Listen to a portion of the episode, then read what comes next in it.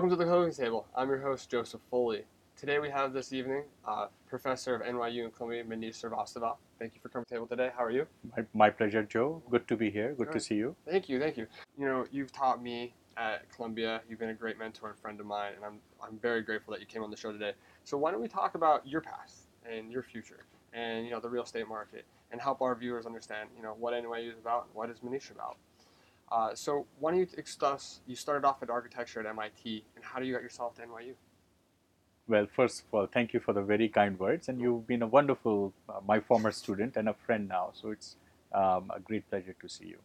Thank you. Um, I'm an architect by training, and somehow by chance ended up in real estate. Uh, when I was practicing architecture, I always wanted to learn about how buildings are actually built. Um, and so the more pragmatic side of things from relative to a design experience.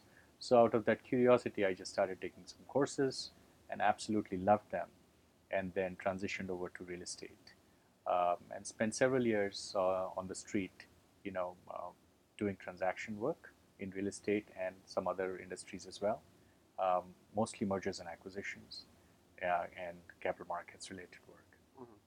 And so I've been teaching for four or four and a half years. Um, I started teaching at NYU and uh, also teach as an adjunct professor at Columbia and have really, really enjoyed teaching. It just fell in my lap. I didn't, you know, uh, I, everybody told me you should be a professor, and I said, how can you know professors are about supposed to be very smart, and I I am not. So uh, and so I basically, um, you know, but it has been a great experience, very rewarding, personally rewarding, as well as uh, nothing. I I believe there is nothing more wonderful than being of help to young, fresh, impressionable minds who come uh, with such tremendous talent and opportunities embedded in them to try to, you know, just be an, another instrument in their growth and development. Yeah, I mean, you helped me graciously in the last couple of years uh, and been a phenomenal resource as well. Definitely bothered you way too much than I should.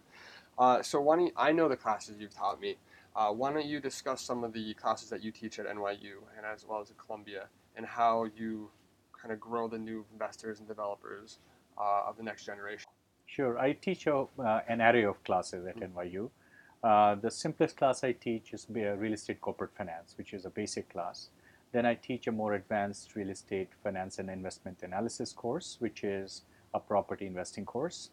I also teach a course called Advanced Real Estate Development and Investment Transactions, uh, which is basically a global real estate investment and transactions course. In addition, I have taught the real estate finance capstone at NYU, which is the final class that graduate students have to complete before they go out into the field.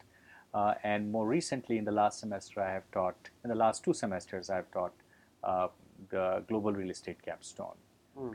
Um, I think it's very uh, worthwhile and valuable to see, you know, the young students come into our program with, uh, you know, a, a lot of hope, a lot of sense of uh, objectives, strong objectives to accomplish, uh, refine their skills, and go out into the marketplace uh, and make the world a little better Mm-hmm. than when they, you know, in terms of their skills and capabilities than when they came.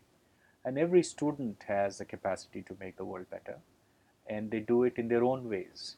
Yes. So, as a teacher, our job is to make sure that we, instead of putting our own framework or ourselves into that mix, we just sit back and try to understand what makes this student, uh, you know, what are their strengths and how can those be fostered and nurtured and strengthened. Uh, every student is valuable.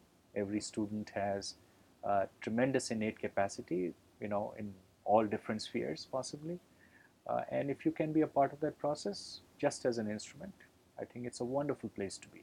again, NYU has you know opportunities sometimes. I understand that the full time and part time, uh, you need to be a graduate student. But could you elaborate a little bit? So if some of these uh, investors probably can't take your class, is there a program or any programs at NYU or Columbia for that fact that could kind of enhance their attributes or opportunities in modeling and finance? Absolutely. It means I think NYU we have a diploma program and which is a continuing education kind of a program uh, in real estate um, and the various aspects of real estate, including design and construction as well. Uh, those programs, have, uh, we have an excellent program at NYU with respect to the con- uh, that continuing education aspect for professionals who want to enhance and buttress some of their skills which they think need to be buttressed. Um, so, uh, and it's taught by a wonderful group of faculty and it's very well administered uh, in terms of the quality of its administration. Uh, Columbia, I don't think has a program like that, but I'm pretty confident NYU does. Uh, I did not know that. So, you know, if you're at NYU, uh, take the courses online. Uh, I think it's SCPS, Yes, SPS, School of Professional Studies. School of Professional Studies at NYU, and you'll be able to have an opportunity to take individual classes. Uh, they don't count towards credits, but they're non-credited classes, and you could learn Excel modeling, you could learn debt, finance, or CMBS. You know, as a teacher, uh, you're exposed to def- definitely a different amount of people, uh, industries, as well as you know market analysis from a wide range of people. Uh, why don't you tell uh, some of our uh, viewers about you know what you see the next year is and what can they do to better assist themselves in being successful uh, in the real estate market now? In terms of investing, Yes. okay. Well, the investment market is uh, pretty uh, different across the world, right? Every um, you know major market has a flavor of its own. Uh, there is definitely more growth in Asia. There is more sa- safety and security in the United States, uh, and there is some short-term tr- or to intermediate-term turbulence in in uh, parts of Europe, because especially in the context of uh, Brexit that we are seen. Uh, although I think that impact is not going to be uh, as uh, as negative as some of the you know market participants are indicating. Um, and but certainly United States and its gateway cities in the United States are always good investment opportunities. Uh, the issue there is whether you can find attractive investments that would provide you the our investors the right kind of returns. There is a growth pattern in Asia which is a little bit uneven. China has slowed down, but India has you know accelerated a little bit.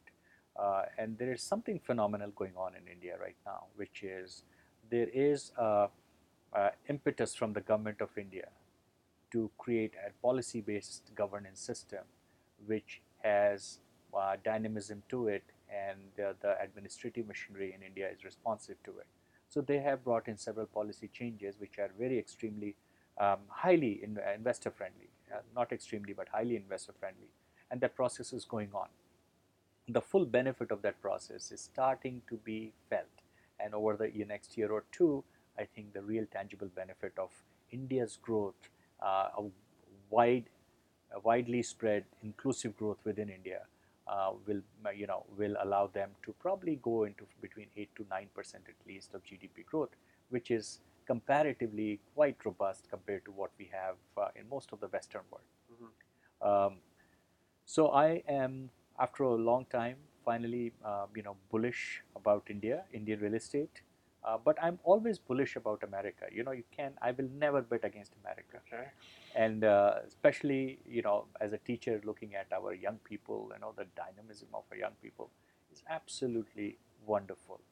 Uh, you know, the creativity, the cultural uh, diversity, uh, the linguistic diversity, uh, the the freedom to express ideas and thoughts and extract, you know, uh, important conclusions from that, and make the whole thirst for making a positive difference in our society. That creates an ecosystem which becomes resilient by resilient by itself, and in that resilience lies the stability of United States.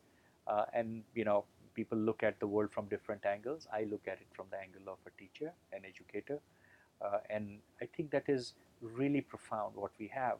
We need to accelerate it, make some more changes. Uh, you know, there's nothing perfect, but uh, in terms of where real estate extracts its value is from that combination of industry, from education, from technology, from innovation, from the creative fields. And the United States, especially the young generation, is extremely uniquely placed for that. Uh, uh, I'm very, very optimistic about United States. Yeah, I can definitely tell that's the point. Uh, I agree with you a little bit on India, that there's definitely a growth opportunity there. I think that infrastructure needs to come in. Uh, I've heard from a lot of funds out of Singapore and Hong Kong that they're coming in and they're making major bets on the Indian culture. I agree that they were in a little bit of a lull uh, I'll call it, for China. But uh, from what I've experienced and what I've seen personally when I was there, uh, that you know they're just they're in a little small correction. They've been going strong for 30 plus years at like seven eight percent GDP, and the number it, do, it, doesn't lie. Like when you go there, you see the amount of growth that has actually happened and the wealth that actually built. Uh, but they need a correction because it'll all collapse. And I think that the, the government is forcing that correction, in my opinion. And what's happening now is, is they're correcting, and then the money's going to come again. Uh, and I think they're where the United States was in the, you know, I would say the 80s, you know, doing that small correction, and they're going to bounce off in the 90s. I think that additionally, distressed assets, which are happening, is going to be great in Europe, is going to be a great opportunity. And I think going after, you know, culturally sound, uh, university, like education, they're always going to be good investments. And it really is going to depend on if you want to be in appreciation, if you want dividend, and you know that's again your your risk uh, parameters and portfolio uh, of what you want in an asset. Uh, so if you're ground up, no matter what, it's going to be risk anywhere you go, even in New, even in New York City. Uh, we have to catch it at the right time. You know, as as uh, so. Why Going to my next question, where would you say to some of these investors, maybe public or private markets, where would you say to allocate, you know, how would you safely allocate your capital in the next year, uh, in, my, in your opinion? Well, the opportunities abound around the world. There is a little bit of turbulence in Europe right now. Uh, I don't believe that that's going to be a long-term turbulence. The Europeans are going to sort things out. Uh, I don't think there's going to be a major economic cataclysm as some people had forecast. Um, obviously the Europe, the British economy, if they keep out of the out of Europe and the negotiations are a little bit more um, way towards Europe, uh, may be in for some shrinkage for the next um, few years. Uh, America is always going to be strong. American uh, ecosystem and the institutional frameworks are very, very strong, incomparable in the world. So, and you know, looking at as a, as an educator, looking at our students, uh, we don't have to worry about there is growth patterns in Asia, which has become diversified a little bit. China is going through a slowdown. Mm-hmm. Obviously, there is some, you know, issues in Japan. Uh, Japan is aging. Uh, you know, monetary policy has been um, relatively uh, more uh, fluid, uh, and uh, you know, the world is yet to see what that does. And I think the bright spot in the world right now is India. Mm-hmm. India is going through some major governance changes where good policies, policies which are investor friendly uh, and market um, you know friendly are being implemented. The the benefits of those policy are likely to be seen in a year or two. I think they'll become only more, they'll accelerate more. India recently opened up several of its, most of its sectors for 100% foreign direct investment opportunities. They have this big Make in India initiative they have smart cities, they're building 100 smart cities, they're building 400 transit oriented developments across the country. So the magnitude of growth and the possibilities in India are, um, are have really brightened. I've been a, you know uh, skeptical about India, uh, but under the changes that have happened in the year or two, I have um, you know changed my view, and I think it's very very positive for the world. Um, so so India is a place to be, guys. India is one of the places definitely to be. And also, consider. U.S. is always the safest yes, bet. Yes. Uh, as you know, the show is called The Closing Table. You sat on the acquisition side. You sat in as an architect. You've been mergers and acquisitions, uh, and you are a professor as well. What does that term, the closing table, mean to you? Well, the closing table means to me when we have lived a life, and at the end of our life, we're looking back at the closing table we are sitting on at that time. Mm-hmm we look back in retrospect and see whether we lived our lives with a lot of love, kindness, compassion, did the things we always wanted to do, you know, were unafraid to do the things in the right way, uh, and kept ourselves curious, always learned, and then leave this world in a way which says, you know what, I left a better world than I started with. And that's what closing table means to me. Thank you very much, Manish. Yes. Appreciate Great you coming on the show. Yes. That is it for this evening. Uh, this is the, I'm your host, Joseph Foley from the Closing Table. Let's get you to the winning side.